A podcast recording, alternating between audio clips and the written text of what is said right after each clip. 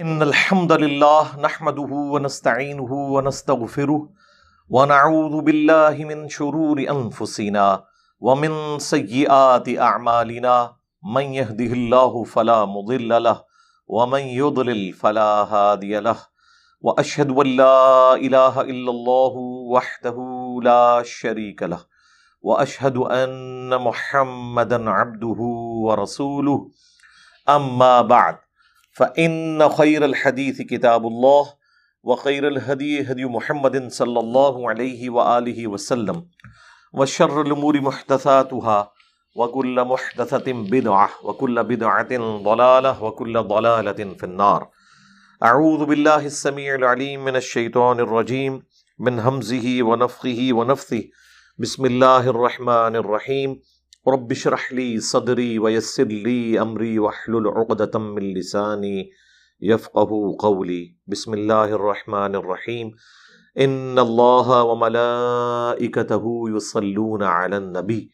يا ايها الذين امنوا صلوا عليه وسلموا تسليما. اللهم صل على محمد وعلى ال محمد. كما صليت على ابراهيم وعلى ال ابراهيم انك حميد مجيد. اللهم بارك على محمد وعلى ال محمد كما باركت على ابراهيم وعلى ال ابراهيم انك حميد مجيد. اللهم ربنا آتنا في الدنيا حسنه وفي الاخره حسنه وقنا عذاب النار. ربنا آتنا من لدنك رحمة وهيئ لنا من أمرنا رشدا. لا إله إلا أنت، سبحانك إني كنت من الظالمين. حسبنا الله ونعم الوكيل. يا حي يا قيوم، برحمتك أستغيث. ولا حول ولا قوة إلا بالله العلي العظيم. آمين. الحمدللہ، آج ستائیس نومبر دو ہزار بائیس کو سنڈے کے دن ہماری یہ قرآن کلاس نمبر 135 کی اسٹوڈیو ریکارڈنگ ہونے جا رہی ہے۔ آج ان شاء اللہ تعالی ہم سورہ التوبہ کی آیت نمبر 25 سے انشاءاللہ اللہ اسٹارٹ کریں گے۔ سورہ التوبہ چونکہ ایسی صورت ہے جس کے سٹارٹ میں اللہ تعالیٰ نے بسم اللہ الرحمن الرحیم نہیں رکھی ہوئی، اس لیے میں جب بھی اس کا درد سٹارٹ کرتا ہوں تو صرف اعوذ باللہ پڑھتا ہوں۔ کیونکہ اعوذ باللہ من الشیطان الرجیم یہ پڑھنا تو واجب ہے قرآن کی تلاوت سے پہلے۔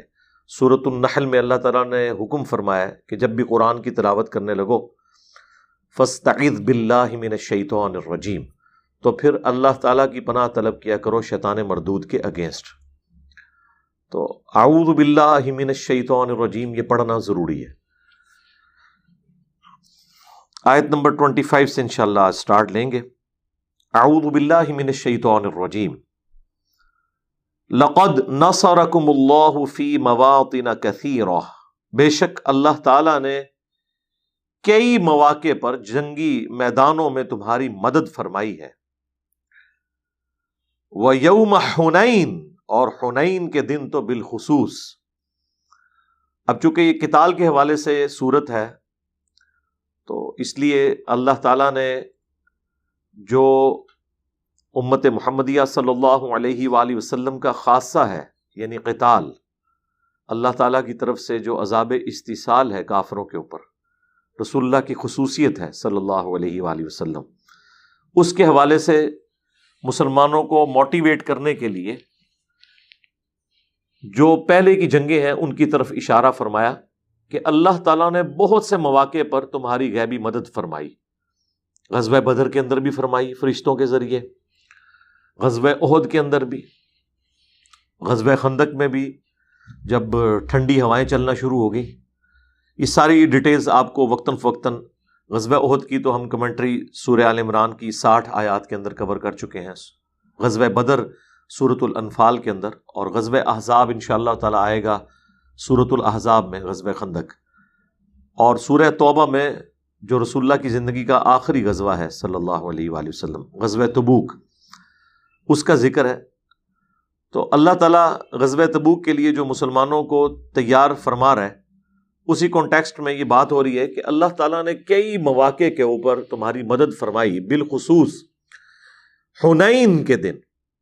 یہ جو غزوہ حنین ہے نا، یہ فتح مکہ والے سال ہوا تھا، فتح مکہ کے فوراً بعد آلموسٹ تین مہینے کے بعد۔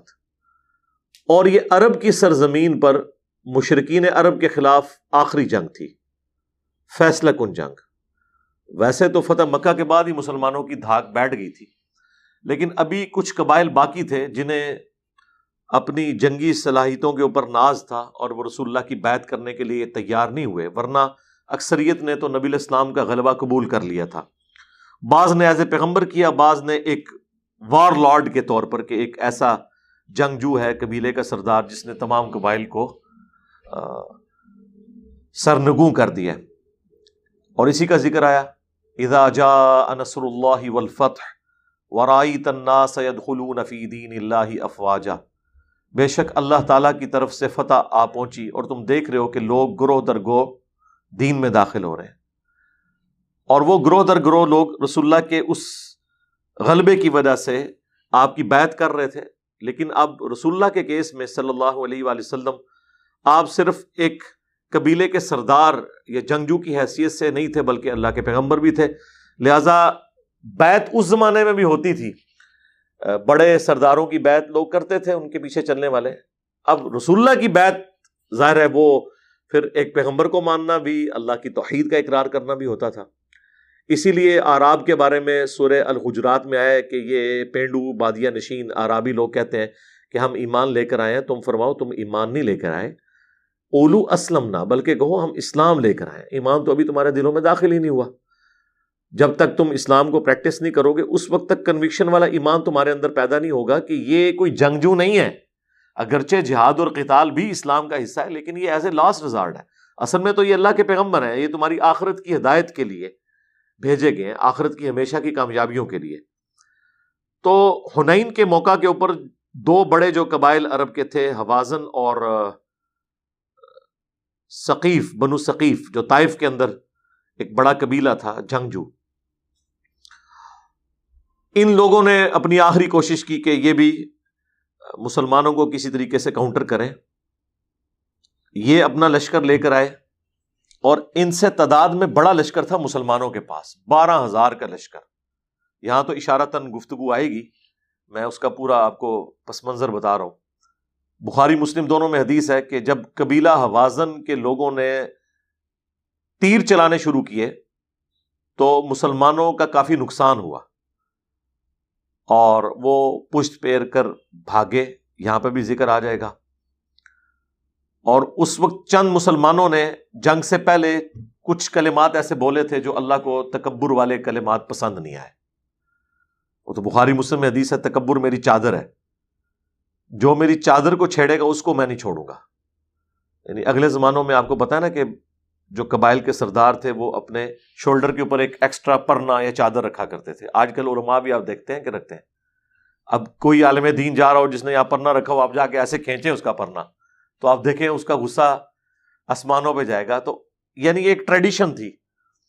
تو وہ عرب کے لوگوں کو اس بات کو سمجھانے کے لیے بات کی گئی کہ یہ تکبر میری چادر ہے۔ اس کو جو ہاتھ ڈالے گا، اس کو میں نہیں چھوڑوں گا۔ بخاری مسلم میں حدیث ہے کہ جس کے دل میں رائی کے دانے کے برابر بھی تکبر ہوگا نا، تو اللہ کے نبی علیہ السلام فرماتے ہیں کہ وہ پھر جنت میں نہیں جائے گا۔ سیدھی سی بات ہے۔ تو یہ بڑا کریٹیکل ایشو ہے تکبر کے حوالے سے۔ اب وہ تکبر پر مبنی کچھ جملے انہوں نے بول دیے۔ انہوں نے کہا کہ بدر میں ہم کم تھے، اس وقت غالب آئے تھے، آج تو ہماری تعداد بھی زیادہ ہے۔ آج ہم کافروں پر غالب آئیں گے۔ یعنی جیسے ہی ریسورسز بڑھے، اسباب بڑھے، مسبب الاسباب کا کانسیپٹ پیچھے چلا گیا۔ اور ہوں، ایک پیغمبر کے ساتھی، پیغمبر کی صحبت نصیب ہو، قرآن ان کی موجودگی میں نازل ہو رہا ہو، اور پھر ان کی زبان سے ایسے جملے نکلے مجھے اور آپ کو تو معافی کی کوئی گنجائش نکل سکتی ہے، ان کے لیے کوئی معافی نہیں۔ ہاں۔ جن کے رتبے بلند ہوتے ہیں نا، ان کے امتحان بھی اسی حوالے سے سخت ہوتے ہیں۔ بس پھر اللہ تعالیٰ نے جو ذکر کیا کہ وہاں پھر تمہیں بھاگنے کی جگہ بھی نہیں ملی، زمین تنگ ہو گئی تمہارے اوپر۔ صرف اسی لوگ رسول اللہ کے ساتھ رہ گئے، صلی اللہ علیہ وآلہ وسلم۔ بارہ ہزار میں اسی۔ کچھ بھی ہیں تیرے محبوب کی امت سے ہیں۔ حرمت رسول پر جان بھی قربان ہے۔ جو اوریجنل تھے نا یہ اس پیکج کے لینے والے اور دعویٰ کرنے والے جو واقعی جن کو یہ دعویٰ جچتا تھا، حرمت رسول پر جان بھی قربان ہے، ان بارہ ہزار میں سے بھی صرف اسی بندے حضور کے ساتھ رہ گئے۔ نبی الاسلام نے میدان نہیں چھوڑا۔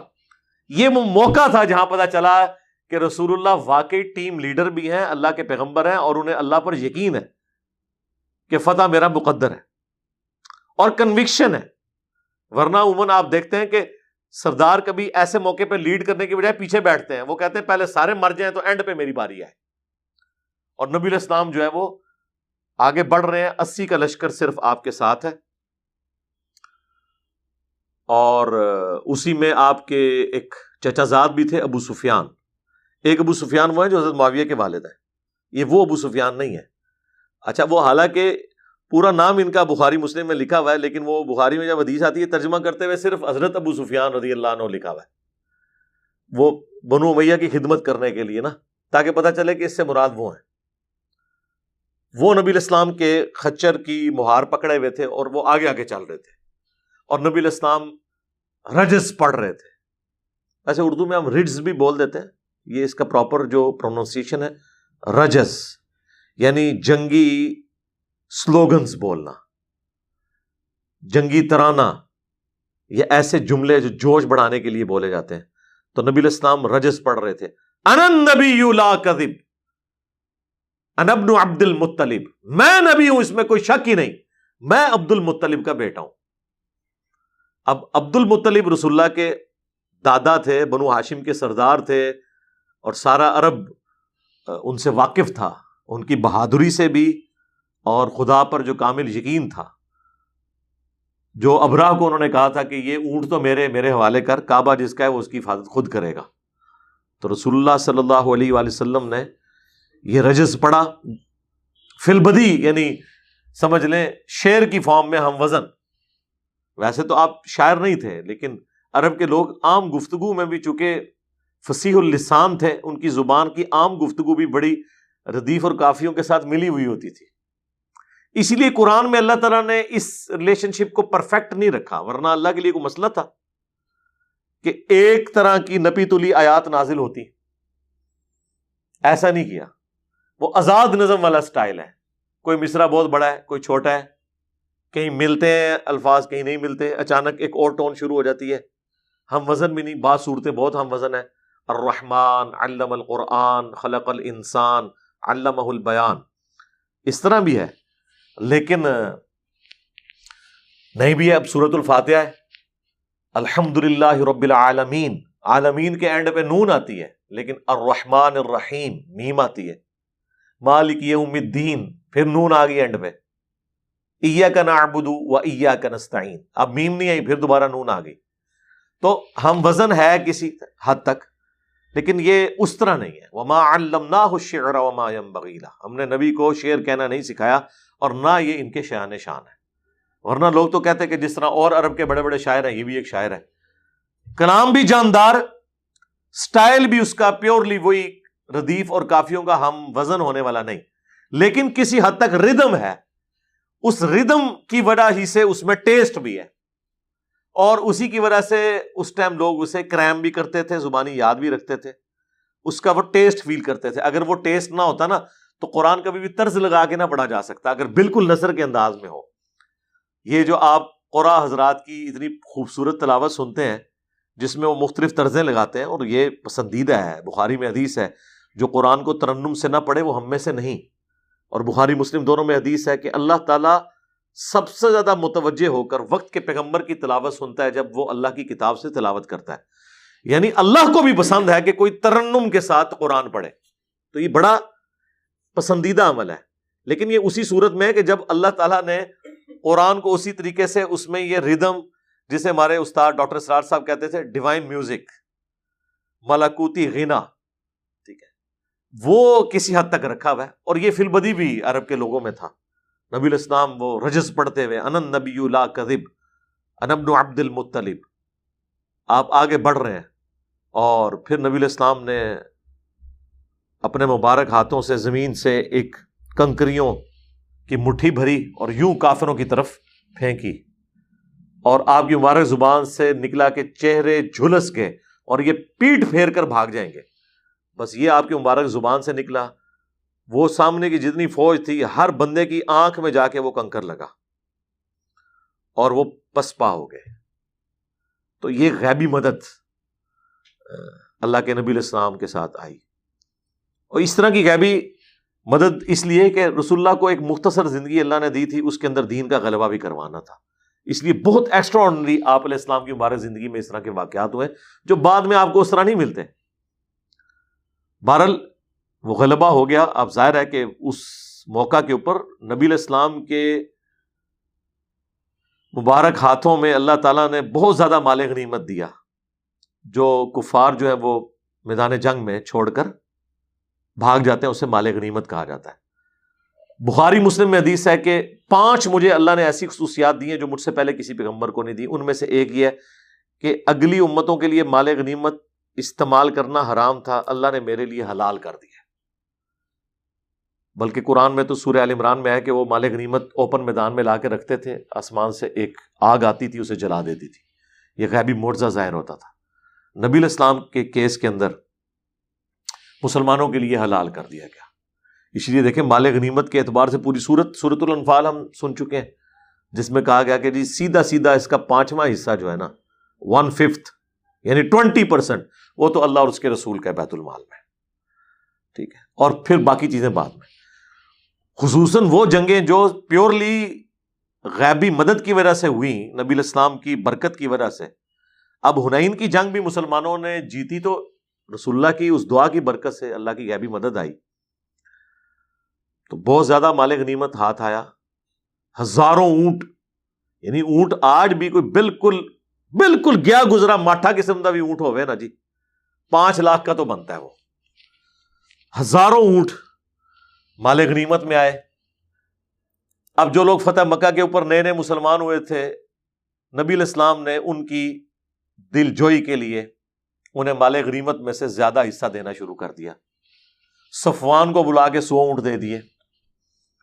جس شخص نے رسول اللہ کی قتل کی سازش کے لیے بندہ مقرر کیا ہوا تھا، وہ تو میں نے سورہ توبہ کے آغاز میں ہی اتاروں میں بتایا تھا، وہ تو پھر اللہ نے مرزانہ طور پر نبی الاسلام کو بتا دیا تو وہ شخص مسلمان ہو گیا اور فتح مکہ پہ اسی نے صفوان کو امان لے کے دیا اسلام قبول کر لیا۔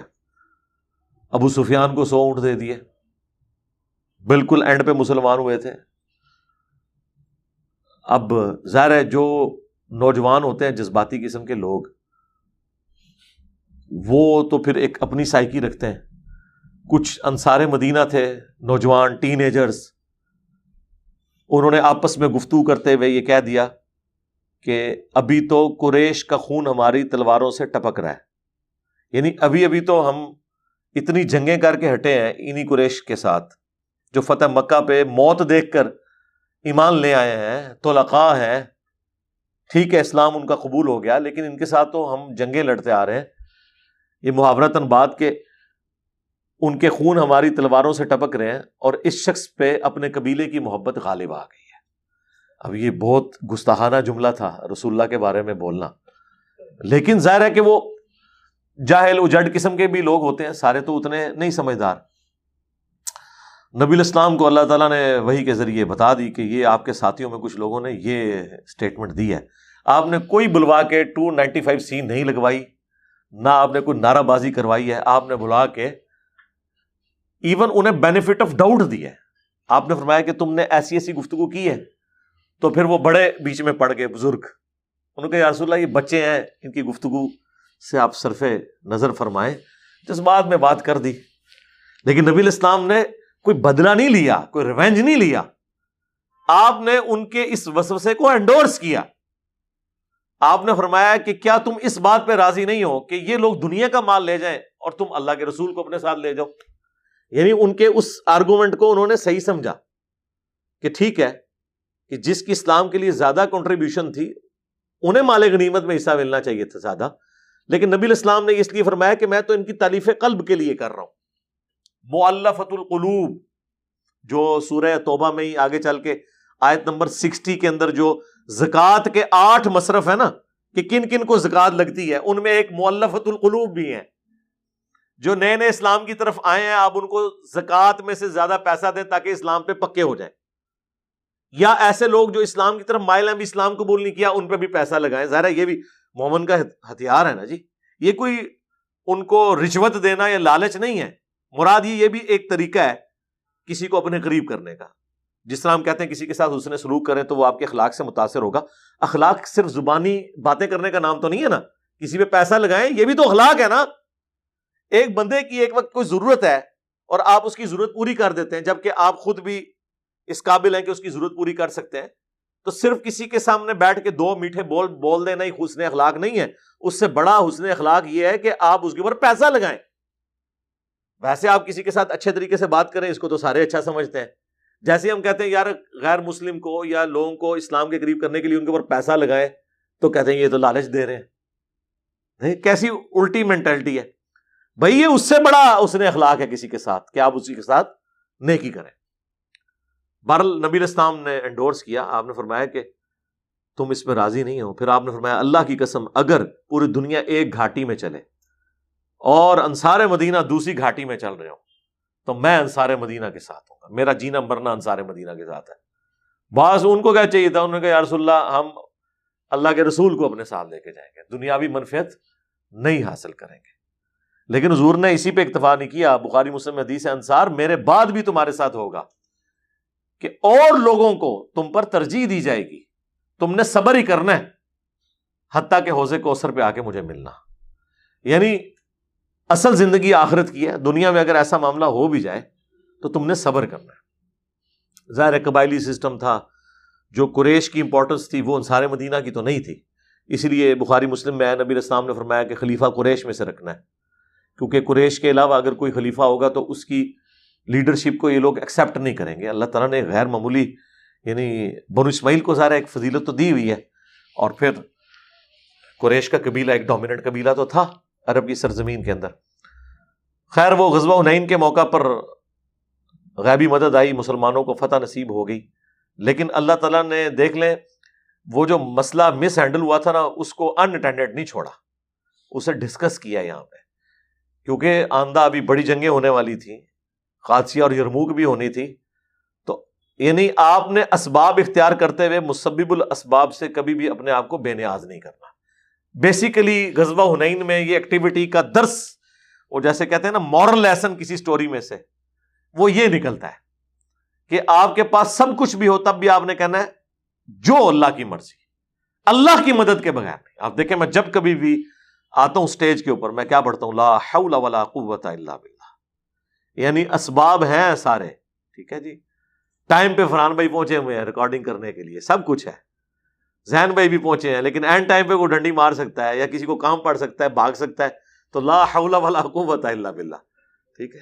یا بجلی جا سکتی ہے اور جنریٹر بھی خراب ہو سکتا ہے، کچھ بھی ہو سکتا ہے، کوئی بھی ایکٹیویٹی پرفارم ہو سکتی ہے، لا حول ولا قوت الا باللہ۔ اچھا لوگ سمجھتے ہیں یہ لا حول ولا قوت الا باللہ شیطان کو بھاگ بگانے کے لیے۔ وہ اس کا ایک چھوٹا سا فیکٹر ہے۔ اصل اس کا ترجمہ کیا ہے؟ کہ نہیں ہے طاقت گناہوں سے بچنے کی۔ اور نہ ہمت ہے نیکی کے کام کرنے کی، مگر اس کی توفیق سے۔ لا حول ولا قوت الا باللہ۔ تو یہ ہے مانا یعنی آپ اپنے سارے معاملات اللہ کے سپرد کر دیتے ہیں۔ اسباب اختیار کرنے ہیں۔ یہ نہیں ہے کہ آپ کے جی نیچرل پیس میں ہی سب کچھ ہو جائے گا۔ نہ، اس طرح نہیں ہے۔ پورے آپ نے وہمیوں کی طرح اپنی چیزیں پوری کرنی ہے، اس کے بعد اللہ پر توکل کرنا ہے۔ اور جب سب کچھ اویلیبل ہو، اس کے باوجود اسباب کے اوپر نہیں آنا، کیونکہ کوئی آن سین پرابلم کسی بھی وقت آ سکتا ہے۔ جو آپ نے ابھی دیکھا ہی نہیں ہے کہ یہ بھی ہو سکتا ہے میرے ساتھ۔ اینڈ ٹائم کے اوپر۔ وہ اچانک آ جاتا ہے۔ تو اس لیے پھر اللہ سے مدد طلب کرنی چاہیے۔ تو غزبہ ہنین کے موقع پر یہ ایک اور بڑا عجیب و غریب واقعہ امت کے لیے۔ غزبہ ہنین کے موقع پر ہی جامعہ ترمزی میں حدیث ہے، مشکات کے اندر بھی۔ نبی الاسلام جب ہنین کے لیے جا رہے تھے نا، تو راستے میں ایک درخت آیا جسے ذات انواد کہا جاتا تھا۔ اور وہ درخت تھا مشرقین عرب کے نزدیک متبرک۔ وہ اس کے اوپر اپنا اسلحہ لٹکاتے تھے تھوڑی دیر کے لیے، اور وہ یہ یقین رکھتے تھے کہ اس کی برکت سے ہم جنگ نہیں ہاریں گے۔ مشہور تھا، جس طرح یہاں پہ بھی دربار مشہور ہے نا فلانا دربار، فلاں شہر میں ہے، فلاں۔ اس طرح وہ راستے میں وہ آیا تو ایک مشہور جگہ سی، کوئی شریف سی، ذات انواز شریف۔ تو جب صحابہ کرام وہاں سے گزرے نا تو صحابہ کرام نے کہا، یا رسول اللہ، آپ بھی ہمارے لیے کوئی اس طرح کا ایک درخت مقرر کر دیں جس پہ ہم بھی کوئی برکت حاصل کر لیں۔ اب یہ وہ صحابہ کہہ رہے ہیں جن کے نزدیک بت پرستی جو ہے، وہ شرک ہے، کفر ہے، ان کے دماغ میں بھی ایسی کوئی بات نہیں ہے۔ لیکن نبی الاسلام نے اس چیز کو اس کے ساتھ جوڑا۔ آپ نے فرمایا سبحان اللہ۔ اوے آج تم نے وہی بات کر دی جو موسا علیہ السلام کے ماننے والوں نے کی تھی۔ جب وہ ایک جگہ سے گزرے جہاں لوگ بتوں پر اعتکاف کیے ہوئے بیٹھے تھے، سورہ العراف آیت نمبر 138 کی تلاوت کی نبی الاسلام نے، جہاں پہ یہ واقعہ آیا ہے قرآن میں۔ اور انہوں نے کہا، اے موسا آپ ہمارے لیے کوئی بت مقرر کر دیں اللہ کا، جس پہ ہم دھیان کر کے بیٹھ جائیں۔ اور تم نے تو وہی بات کر دی۔ حالانکہ سابق رام نے کوئی اللہ کا بت نہیں مانگا تھا۔ لیکن اینالوجی وہی بنتی ہے۔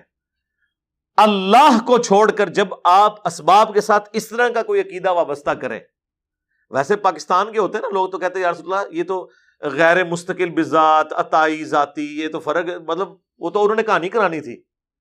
ہم کہتے ہیں، جناب، آپ درباروں پہ جا کے سجدہ کرتے ہیں، وہ کہتے ہیں جی سجدے میں تو ساری انگلیاں کی بلا رخ ہونی چاہیے، ماتھا پورا لگا ہو، پاؤں بھی لگے ہو بھائی، جب کسی کے سامنے آپ جھک گئے نا یوں کر کے، وہ سجدہ ہی ہے۔ صحیح بخاری میں نبیر اسلام سفر کے دوران جب یعنی نماز پڑھتے تھے تو اونٹ کے اوپر جب سواری پہ بیٹھے ہوتے تھے تو سر کے اشاروں سے ہی سجدہ کرتے تھے۔ یہ آپ کسی کے سامنے جب حدر کو جھک گئے تو وہ پھر یہ نہیں دیکھنا آپ قبلہ روخ ہے یا نہیں ہے ایوی کہانیاں یہاں پہ بھی دیکھیں انہوں نے کہانی کرانی تھی رسول اللہ، ہم نے یہ تو نہیں کہا کو اللہ کا بت بنا دے۔ ہم نے تو ایک متبرک جگہ مانگی۔ تو نبی اسلام فرمایا، تم نے وہی بات کر دی جو موسا کے ماننے والوں نے کی تھی کہ ہمارے لیے کوئی بت مقرر کر دیں۔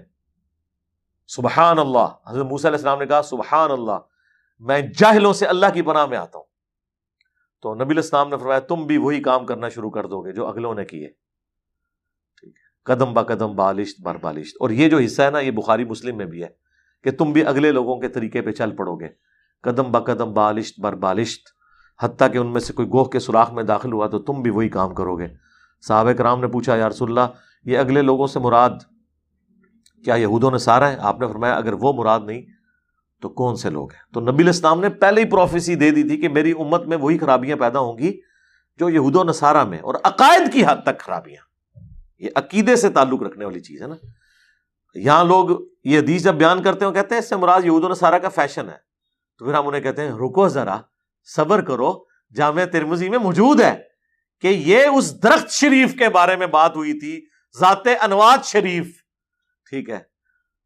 کہ صحابہ کرام نے کہا تھا، ہمارے لیے بھی کوئی شریف مقرر کر دیں، کوئی جگہ شریف۔ تو وہاں حضور نے فرمایا تھا، یہ تو ٹوٹلی توحید کے منافی جو چیزیں اس سے ریلیٹڈ ہے، نہ کہ یہ فیشن سے ریلیٹڈ ہے۔ تو وہ بھی ہنین کے موقع پر تھا۔ بہرحال یہ اللہ تعالیٰ نے مسلمانوں کو فتح دی۔ اب ظاہر اللہ تعالیٰ نے مسلمانوں کو وہ پھر وقت یاد کروایا کیونکہ ابھی ہنین تو لوکل جنگ تھی، اب بڑی جنگ ہونے والی تھی۔ رومن امپائر جو سب سے بڑی سپر پاور ہے، اس کے خلاف غزب تبوک، وہ تو اللہ کی ایک غیبی مدد آئی۔ مسلمانوں کا اللہ نے روب ایسا کیسرے روم پہ ڈالا کہ وہ جنگ کے بغیر ہی بھاگ گیا، لیکن شروع میں تو للکار رہا تھا، ڈیڑھ لاکھ کی فوج لے کے آیا ہوا تھا۔ وہ آگے جب آئے گا، انشاءاللہ ہم بتا دیں گے۔ وہ یوم حنین اور حنین کے دن از آجبت کم کثرت کم جب تمہاری کثرت نے تمہیں گھمنڈ میں ڈال دیا۔ فلم تغنی عنکم شیئا پس تمہیں اس کثرت نے کوئی فائدہ نہیں پہنچایا۔ وضاقت علیکم الارض بما رحبت۔ اور زمین وسط کے باوجود تم پہ تنگ ہو گئی۔ تمہاری تعداد زیادہ۔ اللہ کے نبی تم میں موجود۔ سارے حالات و واقعات اسباب کے اعتبار سے فیوریبل لیکن بھاگنے کی جگہ نہیں پھر ملی تمہیں۔ ثم ولیتم مدبرین۔ پھر تم مڑے پیٹ پھیرتے ہوئے بھاگ گئے۔ زمین تنگ ہوگی جب اللہ کی مدد اٹھ جائے گی تو پھر تو آپ کے ساتھ یہی ہوگا۔ پھر اللہ تعالیٰ کی شفقت، رسول اللہ کی برکت سے صلی اللہ علیہ وآلہ وسلم، ثم انزل اللہ سکینتہ علی رسولی۔ پھر اللہ تعالیٰ نے اپنی خاص تسکین، سکینت نازل کی اپنے رسول پر وہ المؤمنین اور اہل ایمان پر۔ وہ انزلہ جنود الم تروہا۔ اور ایسے لشکر نازل کیے جو تمہیں نظر نہیں آ رہے تھے یعنی فرشتے نازل ہوئے۔ وہ ازب الزین کفرو اور اللہ تعالیٰ نے کافروں کو عذاب دیا۔ وہی عذاب استحصال تھا نا یہ۔ یہ جو قتال ہے، یہ رسول اللہ کے کیس میں مشرقین عرب کے اوپر عذاب الہی ہے۔ پیغمبر کا انکار کرنے کے سبب۔ وزال کا جزا الکافرین اور یہی سزا ہے ان لوگوں کی جو کفر کرتے ہیں۔ الٹیمیٹ سزا۔ یعنی یہ ڈائریکٹ نہیں ہے، تیئیس سال کی پیچھے رسول اللہ کی محنت ہے، دعوت ہے، اس کے بعد اینڈ پہ عذاب ہے۔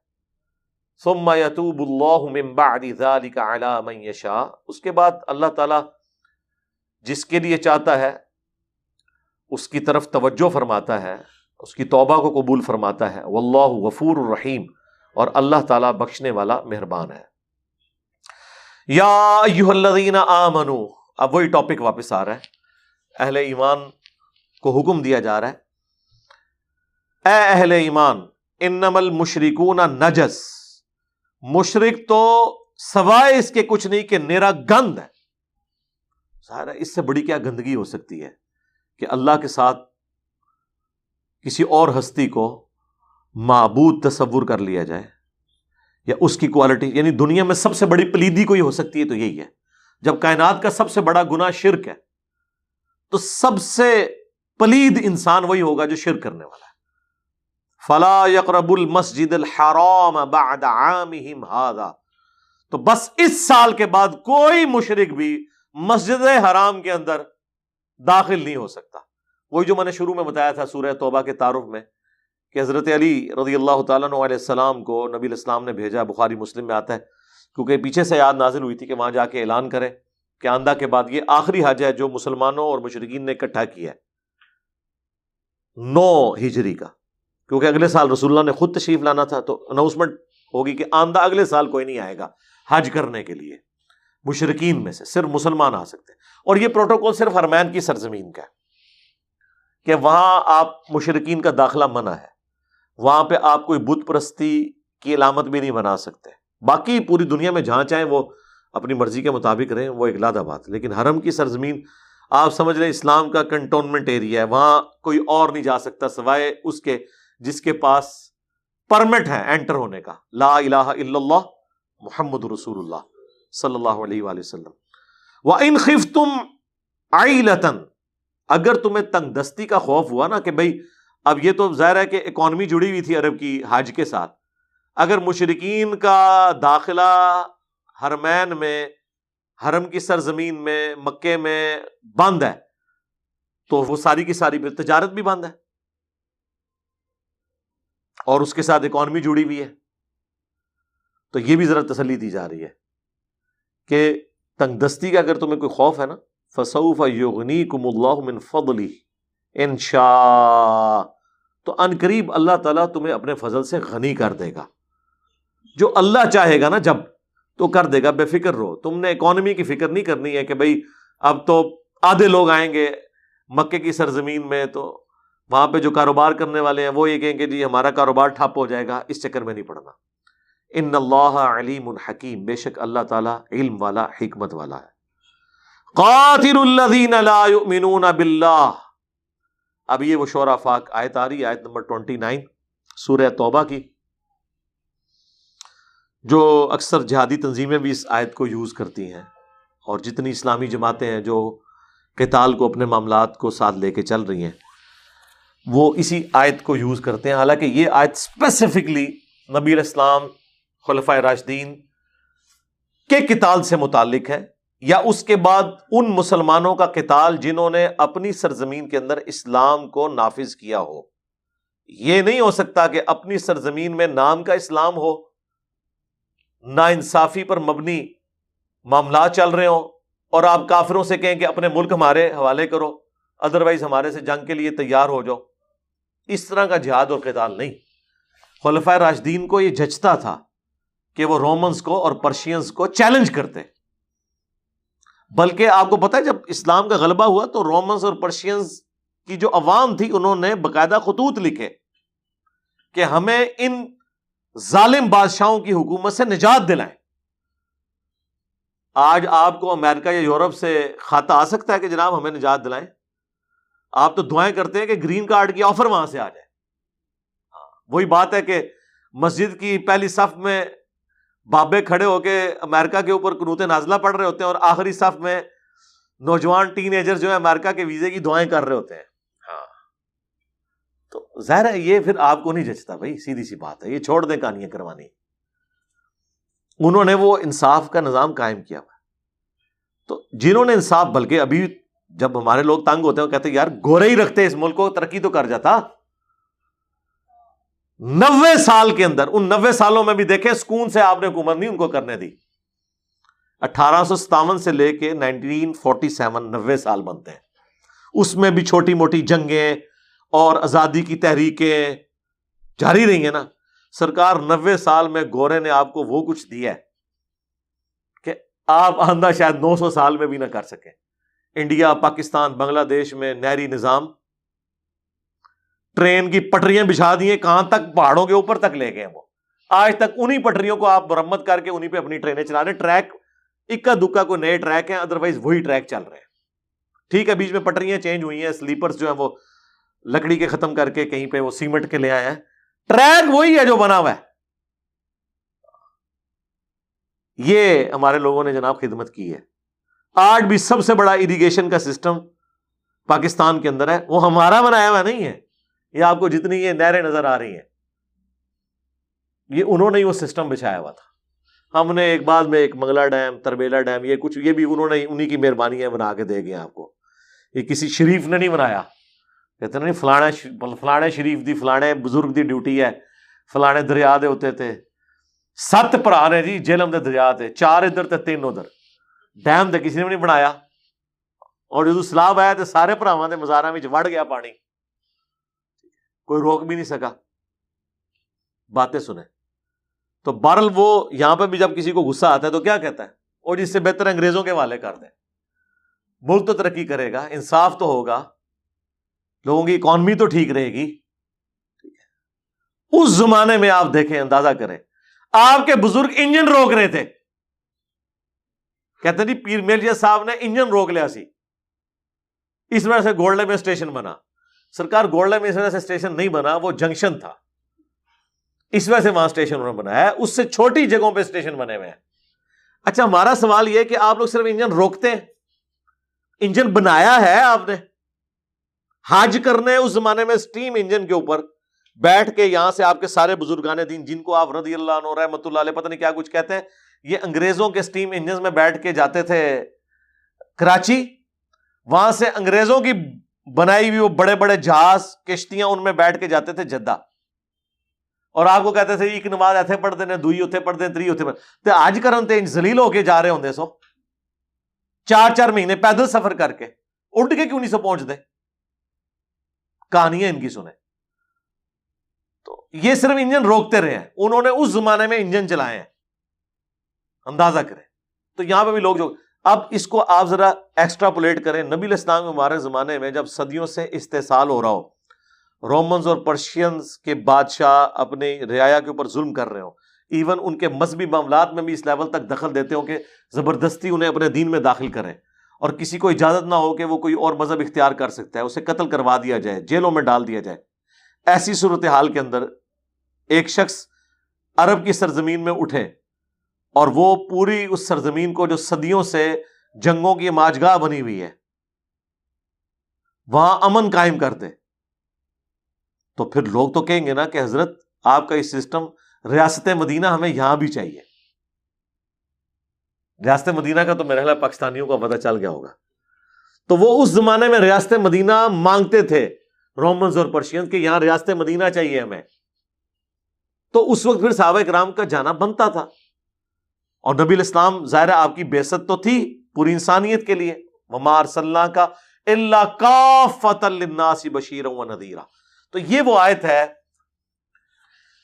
جو آیت جزیہ بھی کہلاتی ہے اور مختلف نام اس کو دیے جاتے ہیں۔ آیت قتال بھی کہلاتی ہے۔ قاتل الذین لا یؤمنون باللہ ولا بالیوم الاخر قتال کرو۔ ان لوگوں کے ساتھ جو اللہ پر ایمان نہیں رکھتے اور نہ یوم آخرت پر۔ یعنی صحیح معنوں میں جو ایمان رکھنا ہے، ویسے تو وہ اللہ کو اور آخرت کو مانتے ہی تھے کسی درجے میں یعنی جیسا کہ حق ہے۔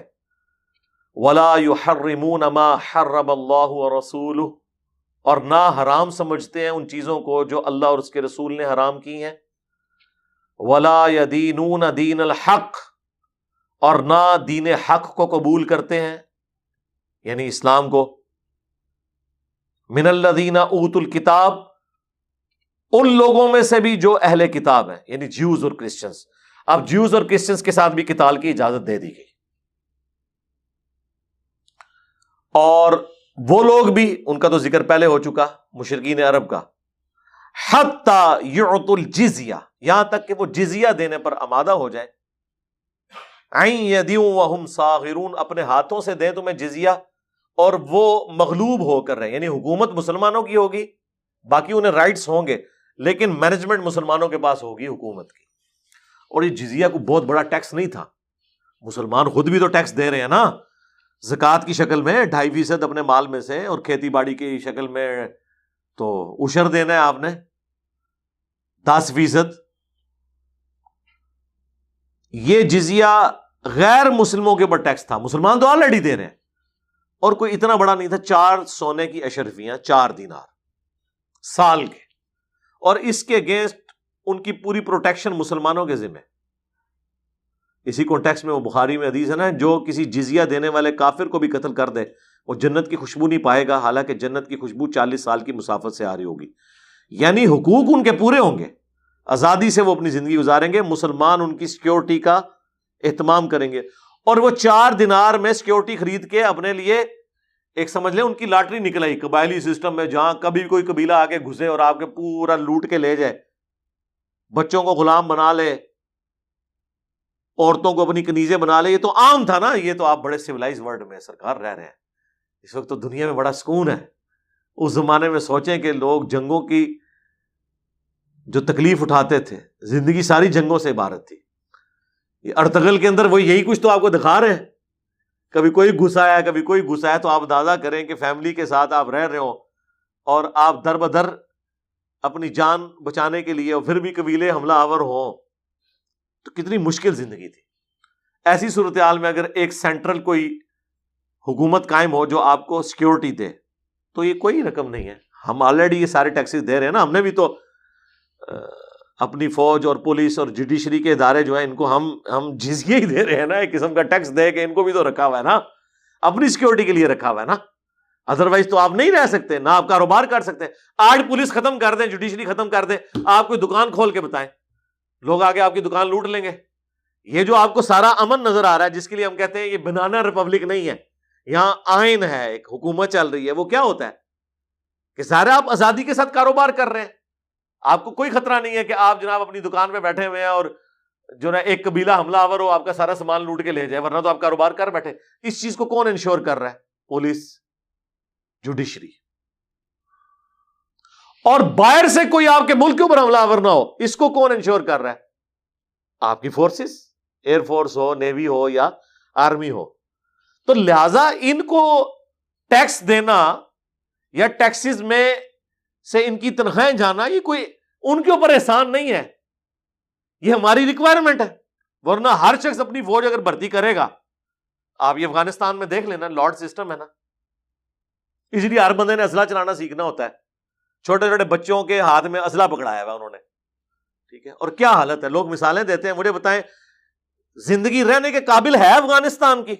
ایک دن آپ کا جناب نیٹ بند ہو جائے تو آپ کا دل بند ہونا شروع ہو جاتا ہے۔ تو لوگ مثالیں تو دیتے ہیں جناب، یہ ہو رہا ہے اور وہ ہو رہا ہے۔ آپ ایک دن بھی نہیں کاٹ سکتے۔ اتنا مشکل وقت ہوتا تھا اس وقت۔ تو ایسی صورتحال میں اگر جزیا دے کے اگر آپ کو امن مل جائے، آپ کی سیکورٹی ہو جائے اور ایون جب کبھی کوئی مسلمان کو علاقہ چھوڑتے تھے نا، اپنی حکمت عملی کے تحت، تو اگر اس میں سال میں کوئی وقت باقی ہوتا تھا، اتنا جزیا ان کو واپس کرتے تھے کہ بھائی ہم یہاں سے ریٹریٹ کر رہے ہیں۔ اب ہم آپ کی سیکورٹی کو نہیں دیکھیں گے اور آپ کو ہم نے جو یہ جزیا لیا یہ واپس کر رہے ہیں، جو باقی کا ہے۔ اپنی حفاظت کا آپ خود بندوبست کریں۔ سرکار آج امریکہ میں بھی یہی ہوتا ہے۔ ٹیکس کاٹتے ہیں آپ کا ہیلتھ کا۔ سال کے اینڈ پہ آپ کے گھر چیک آتا ہے کہ آپ کا اتنا اس دفعہ جو ہے نا وہ میڈیکل کا خرچہ ہوا، یہ باقی جو ہم نے آپ سے کاٹا تھا نا، یہ بچ گیا یہ آپ کا رائٹ ہے، ہم آپ کو سال کے اینڈ پہ واپس کر رہے ہیں۔ تو مجھے بتائیں، یہ تو ہمیں خط لکھنے چاہیے امپورٹنٹ حکومت کے لیے۔ انورٹیڈ کام ہمیں۔ ظاہر ہے کیوں دنیا جا رہی ہے یورپ اور امیرکا میں؟ اسی لیے تو جا رہی ہے نا۔ کہ یار یہاں تو وہ نظام ہی نہیں ہے، وہ سلسلہ ہی نہیں ہے۔ تو یہ جزیہ کے حوالے سے میں نے اس لیے ذرا کھل کے بات کی، اس کے اوپر لوگ اعتراض بھی کرتے ہیں اسلام کے اوپر، لیکن اس پورے پس منظر کو سمجھیں کہ کتال کرنا ہے یا تو ان کو آفر دیں کہ اسلام قبول کر لیں۔ تین یعنی چیزیں یہ۔ یا اسلام قبول کریں۔ اسلام قبول نہیں کرتے، اپنے دین پہ رہنا چاہتے ہیں، رہیں جزیا دیں گے۔ اوور آل حکومت مسلمانوں کی ہوگی، لیکن آپ کی پروٹیکشن بھی ہوگی۔ آپ کو مذہبی آزادی بھی ہوگی۔ اور تیسری چیز، اگر آپ دونوں پہ راضی نہیں ہیں، نہ اسلام قبول کرنے پہ، نہ جزیا دینے پہ، پھر آپ سے قتال کریں گے۔ اور وہی رومنس اور پرشینس کے ساتھ مسلمانوں نے کیا۔ پرشینس تو اڑے رہے، ان کی سلطنت مکمل ختم ہو گئی۔ رومنس نے بھی جب جنگ یرموک میں گھٹنے ٹیکے، اور ان کے بہت سارے علاقے مسلمانوں سے جاتے رہے، بلکہ ان کا ہولی سٹی چلا گیا ان سے یورشلم پھر ان کو اندازہ ہو گیا کہ ہم مسلمانوں کی طاقت کا مقابلہ نہیں کر سکتے۔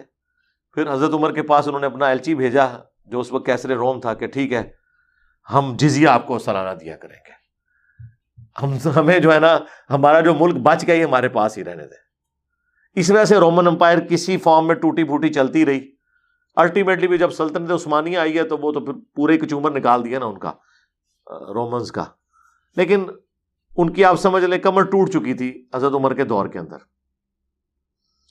تو یہ وہ آیت مبارکہ ہے جو پیش کی جاتی ہے عموماً جہادی تنظیموں کی طرف سے یا مسلمان بھی جہاد اور کتال کے کانسیپٹ میں، لیکن اس کا سیاق و سواگ نہیں پڑھتے اور اس کے ٹرو ایسن نہیں بتاتے کہ کیا ہے، کیونکہ وہ تو پھر کوئی بھی نہیں کر رہا ہوتا۔ ہمیں تو سب سے زیادہ اپنے جان و مال کے استحصال کا جو ڈر لگا رہتا ہے نا، وہ مذہبی طبقے سے تو ہے۔ ہمیں تو خطرہ ہے کہ بریلویوں کی حکومت آئی تو دیوبندی اور اہل حدیث تو گئے۔ کافر نہیں جائیں گے۔ وہ جائیں گے۔ دیوبندیوں کی حکومت آ گئی تو بریلوی نہیں بچتے۔ تو اس قسم کی خلافت، اس قسم کا جہاد، اس قسم کا کتال اس قسم کے مجاہدین، اس قسم کی جہادی تنظیموں سے اللہ کی بنا اللہ نہ کرے کہ ایسی صورت حال ہو۔ امیر بھائیو، آیت نمبر تیس سے آن ورڈ یہود و نصارہ کی جو عقائد کی خرابی ہے نا، انہیں ایڈریس کیا جا رہا ہے۔ بڑی انٹرسٹنگ آیات آ رہی ہیں یہ ساری۔ وقالت الہود عزیر نبن اللہ یہودی کہتے ہیں عزیر اللہ کے بیٹے۔ آج کے یہودی تو اس عقیدے سے توبہ کر چکے ہیں۔ اس زمانے میں عزیر علیہ السلام کے ذریعے اللہ تعالیٰ نے بنی اسرائیل کی نشت ثانیہ کروائی تھی۔ کہاں غلامی کا دور اور کہاں عزیر علیہ السلام کو اللہ نے مبوس کیا جو اسی غلامی کے دور میں پیدا ہوئے انہوں نے بنی اسرائیل کو دعوت توبہ دی، اللہ کی طرف متوجہ ہوئے، جہاد اور قتال کے ذریعے دوبارہ سے مسلمانوں کا ایک یعنی اس زمانے میں بنی اسرائیل کو ہم مسلمان ہی سمجھتے نا۔ اس وجہ سے وہ کہتے تھے، یہ گویا کہ اللہ کا بیٹا ہے۔ تو یہ عقیدے ان کے اندر آ گئے۔ وقالت نصار المسیح ابن اللہ اور نصارہ کرسچنس کہتے ہیں کہ مسیح اللہ کے بیٹے ہیں۔ نعوذ باللہ۔ ذالک قولہم بافواہم یہ ان کے منہ کی بے سروپا باتیں ہیں۔ یضاہئون قول الذین کفروا من قبل۔ یہ نقل اتار رہے ہیں ان کافروں کی جو ان سے پہلے بت پرست گزر چکے ہیں نا، ادھر سے انہوں نے عقیدے مستار لیے ہیں یہ۔ قاتلہم اللہ اللہ انہیں تباہ برباد کرے۔ انا یؤفکون، یہ کہاں بھٹکے جا رہے ہیں؟ یعنی انبیاء کے ماننے والے اور شرک کر رہے ہیں۔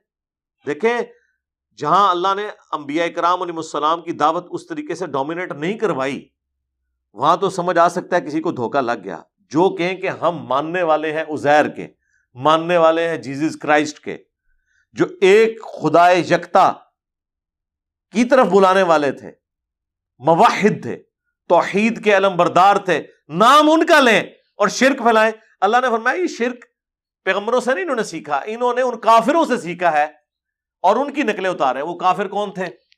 رومنس بت پرست، ان میں ہوتا تھا، یہ بڑا بت ہے، یہ اس کی اولاد ہے، چھوٹا بت۔ اس طرح یونان کے بت ہوتے تھے۔ چھوٹے بت جو ہیں وہ چھوٹے جی سے گاڈ لکھتے تھے۔ بڑے خدا کو وہ مانتے تھے کیپیٹل جی کے ساتھ۔ تو یہ وہ ساری نقلیں چل رہی تھی اس کو آپ نے پریکٹیکلی اگر ویڈیو کی فارم میں دیکھنا ہے تو اصحاب الکاف کے اوپر جو ایران والوں نے فلم بنائی ہے نا، اس میں انہوں نے یہ پورا کانسیپٹ بتایا ہے کہ کس طریقے سے کرسچنس کے اندر یہ خرابی آئی۔ اصحاب الکاف جو ہے وہ تبا تابعین میں سے تھے عیسیٰ ابن مریم کے۔ جن کو اللہ تعالیٰ نے مرزانہ طور پر تین سو سال تک سلا دیا۔ عزیر علیہ السلام کے بارے میں بھی قرآن میں آیا ہے۔ نام تو نہیں آیا لیکن ظاہر ہے کہ اسرائیلی کتابوں سے، تورات سے ہمیں یہی پتہ چلتا ہے کہ حضرت عزیر علیہ السلام ہی تھے جو سو سال تک اللہ نے ان کو سلا کے رکھا۔ اور پھر اللہ تعالیٰ نے انہیں زندہ کیا دوبارہ سے۔ ظاہر ہے، نیند بھی تو ایک موت کی شکل ہی ہے۔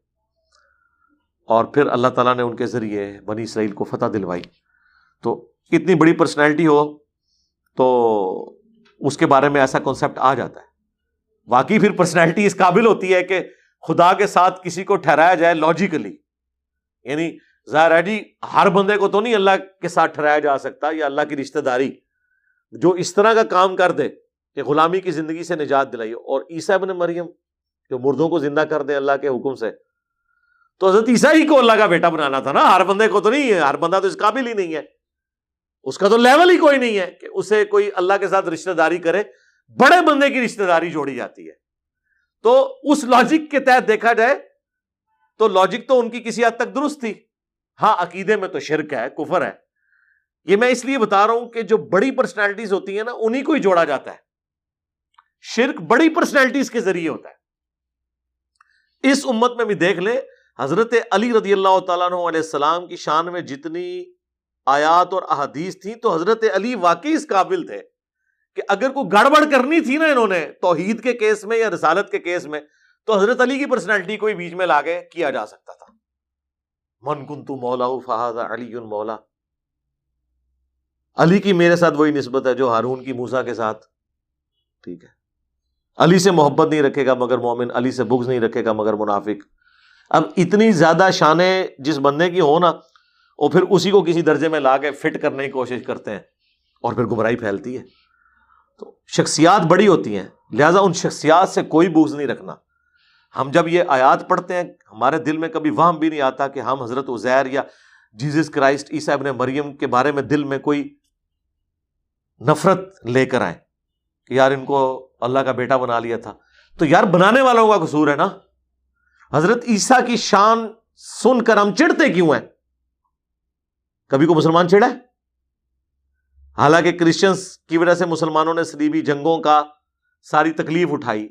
پھر بعد میں بھی سو کالڈ کرسچنس میجورٹی تو ایتھیس جنہوں نے کارٹون بنائے، لیکن کبھی کسی مسلمان نے رسول اللہ کا بدلہ اتارنے کے لیے جیزس کرائسٹ کا کارٹون نہیں بنایا۔ ایک لمحے کے لیے بھی خیال نہیں آیا کہ ہم حضرت عیسیٰ سے بغض رکھیں۔ ہم جس طرح رسول اللہ پر ایمان لانے کو اپنے ایمان کی بنیاد سمجھتے ہیں، بالکل بین ہی اسی طریقے سے، اسی لیول پہ عیسیٰ ابن مریم کو اللہ کا پیغمبر ماننا اپنے ایمان کی بنیاد سمجھتے ہیں۔ لا نفرق بین احدم من رسولی ایمان لانے میں کسی نبی میں ہم کوئی فرق نہیں کرتے۔ تو لہٰذا جب حضرت عیسیٰ کی کوئی شان بیان کرے تو ہمیں چڑھنا نہیں چاہیے اور ہم چڑھتے بھی نہیں۔ لیکن مولا علی کی جہاں بات ہوتی ہے فوراً جی۔ وہ جی شیعہ تو گمراہ جی۔ یہ میں آپ کو فرق بتا رہا ہوں۔ کیا عیسیٰ ابن مریم کی شان سن کے ہم نے کبھی کرسچنز کے حوالے سے حضرت عیسیٰ علیہ السلام سے نفرت کی ہے؟ یا یہ کیا کہ ہمارے سامنے حضرت عیسیٰ کی وزیرت نہ بیان کرو؟ اور دیکھا نا جی کرسچن جڑے نا اللہ کا بیٹا کہتے ہیں انہوں نے۔ نہیں۔ ہم کہتے ہیں، ہم بھی مانتے ہیں، ان کی یہ یہ شانیں ہیں، لیکن وہ اللہ کے بیٹے نہیں ہیں۔ تو سرکار پھر مولا علی کو بھی آپ آن کریں کہ ان کی یہ یہ شانیں ہیں۔ لیکن وہ رسول اللہ کے خادم ہیں۔ اسی لیے محمد اور آل محمد کہا جاتا ہے، آل علی نہیں کہا جاتا۔ تو یہ آپ کو میں فرق بتا رہا ہوں کہ بڑے لوگوں کو اس طریقے سے یوز کیا جاتا ہے۔ تو اللہ تعالیٰ ہمارا کہاں بہ کے جا رہے ہو؟ نبیوں کے ماننے والے۔ انا فکون کہاں بہ کے جا رہے ہو؟ اتخذو احبارہم و رہبانہم اربابم من دون اللہ۔ ان بدبختوں کا کیا حال ہے؟ انہوں نے اپنے پادریوں کو، اپنے جوگیوں کو، اپنے صوفیوں کو علماء کو۔ ارباب من دون اللہ۔ اللہ کے ساتھ ان کو بھی اپنا رب مان لیا ہوا ہے۔ والمسیح ابن مریم۔ اور عیسیٰ ابن مریم کو بھی۔ یہ جوگی اور صوفی، یہ اعلی حضرت نے ترجمہ کیا ہوا ہے۔ احبار اور روحبان احبار وہ علماء ہیں جو علم کی گہرائی میں اترے ہوئے ہوں۔ یعنی مفتی اعظم۔ اور روحبان جو دنیا ترک کر چکے ہوئے ہوتے تھے، راہب، جو صوفیاء کا کنسپٹ یعنی یہ دونوں چیزیں وہاں پہ موجود تھی مسٹسزم بھی کرسچینٹی میں آج بھی موجود ہے۔ اللہ تعالیٰ مارا انہوں نے اپنے بزرگ بابوں کو اللہ کے مقابلے پر اپنا رب چن لیا ہوا۔ گویا کہ جو محبت رب سے کرنی چاہیے، جو قیدا رب کے ساتھ ہو، وہ اس کے ساتھ جوڑا ہوا ہے انہوں نے، اپنے مولویوں اور بزرگوں کے ساتھ، اور حضرت عیسیٰ ابن مریم کے ساتھ۔ اللہ اکبر۔ وما امرو اللہ واحدہ حالانکہ انہیں تو حکم نہیں ہوا تھا، مگر یہی کہ اس اکیلے واحد رب کی معبود کی عبادت کرنی ہے۔ لا الہ الا ہو، کہ جس کے سوا کوئی معبود نہیں ہے۔ سبحان عما یشرکون۔ اور اللہ تعالی پاک ہے ہر اس شرک سے جو لوگ اس کی طرف منسوب کرتے ہیں۔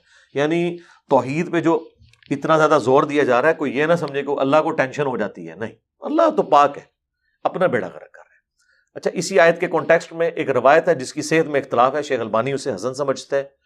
اپنی تھیم کے اعتبار سے وہ بالکل ٹھیک ہے۔ جامع ترمزی میں ہے، مسند احمد میں، کہ ادیب نے حاتم جب مسلمان ہوئے، انہوں نے کہا، یا رسول اللہ، یہ جو قرآن میں آیت ہے، سورہ توبہ کی آیت نمبر 31 اس زمانے میں تو انہوں نے آیت کا نمبر نہیں بتایا ہوگا، صرف آیت کا ذکر کیا۔ اتخذوا احبارہم و رحبانہم اربابا من دون اللہ۔ یہود و نصارہ نے اپنے مولویوں کو، اپنے جوگیوں، بزرگوں اور صوفیوں کو رب مان لیا تھا اللہ کے مقابلے پر۔ تو ہم نے تو کبھی بھی اپنے پادریوں کی عبادت نہیں کی۔ تو یہ اللہ نے قرآن میں کیوں فرمایا؟ تو رسول اللہ نے فرمایا کہ کیا تم اپنے پادری جو علماء تھے، بزرگان دین صوفیہ اکرام روحبان شریفین، ان کی باتوں کو بغیر تحقیق کے جس چیز کو وہ حلال کہتے تھے، اس کو حلال اور جس کو وہ حرام کہتے تھے، حرام نہیں مان لیا کرتے تھے، بغیر دیکھے کہ اللہ کی کتاب میں کیا لکھا ہے۔ انہوں نے کہا اللہ ایسے ہی تھا۔ تو فرمایا، اگر یہ رب بنانا نہیں تو اور کیا ہے؟ شریعت کا مالک تو اللہ ہے۔ اچھا اس سے یہ پتا چلا، جو ہم یہ کہتے ہیں نا کہ بابت شاہی کوئی نہیں، یہ یہ بھی اس سے ثابت ہوا کہ آپ نے یہ نہیں دیکھنا کہ مولوی کیا فرما رہے ہیں۔ یہ دیکھنا ہے کہ قرآن میں، بخاری میں، مسلم میں کیا لکھا ہوا ہے۔